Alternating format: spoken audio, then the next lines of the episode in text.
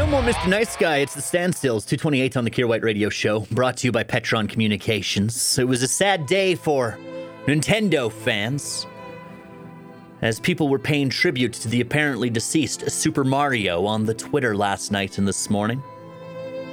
If you didn't know what was going on, you might have been like, oh my god, what happened? They killed Mario? No, they didn't kill Mario. That would literally be killing the cash cow. He will live forever. What happened is, I guess, back in September, Nintendo relaunched a bunch of their classic Mario titles Super Mario 3D All Stars, Super Mario Bros. 35. It's all part of their 35th anniversary celebrations. But now they're taking them away. As of today, they were like, no, you can't buy those games anymore. They're going away. You can't get those classic titles. And so everybody was like, no! Mario's dead! No, he's not. He's just hiding.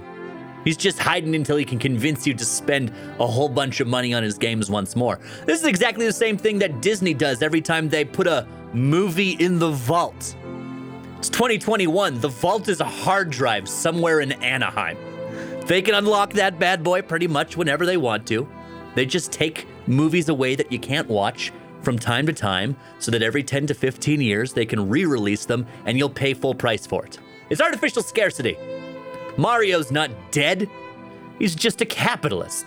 Kier White Where you going? Nowhere. on the Bear.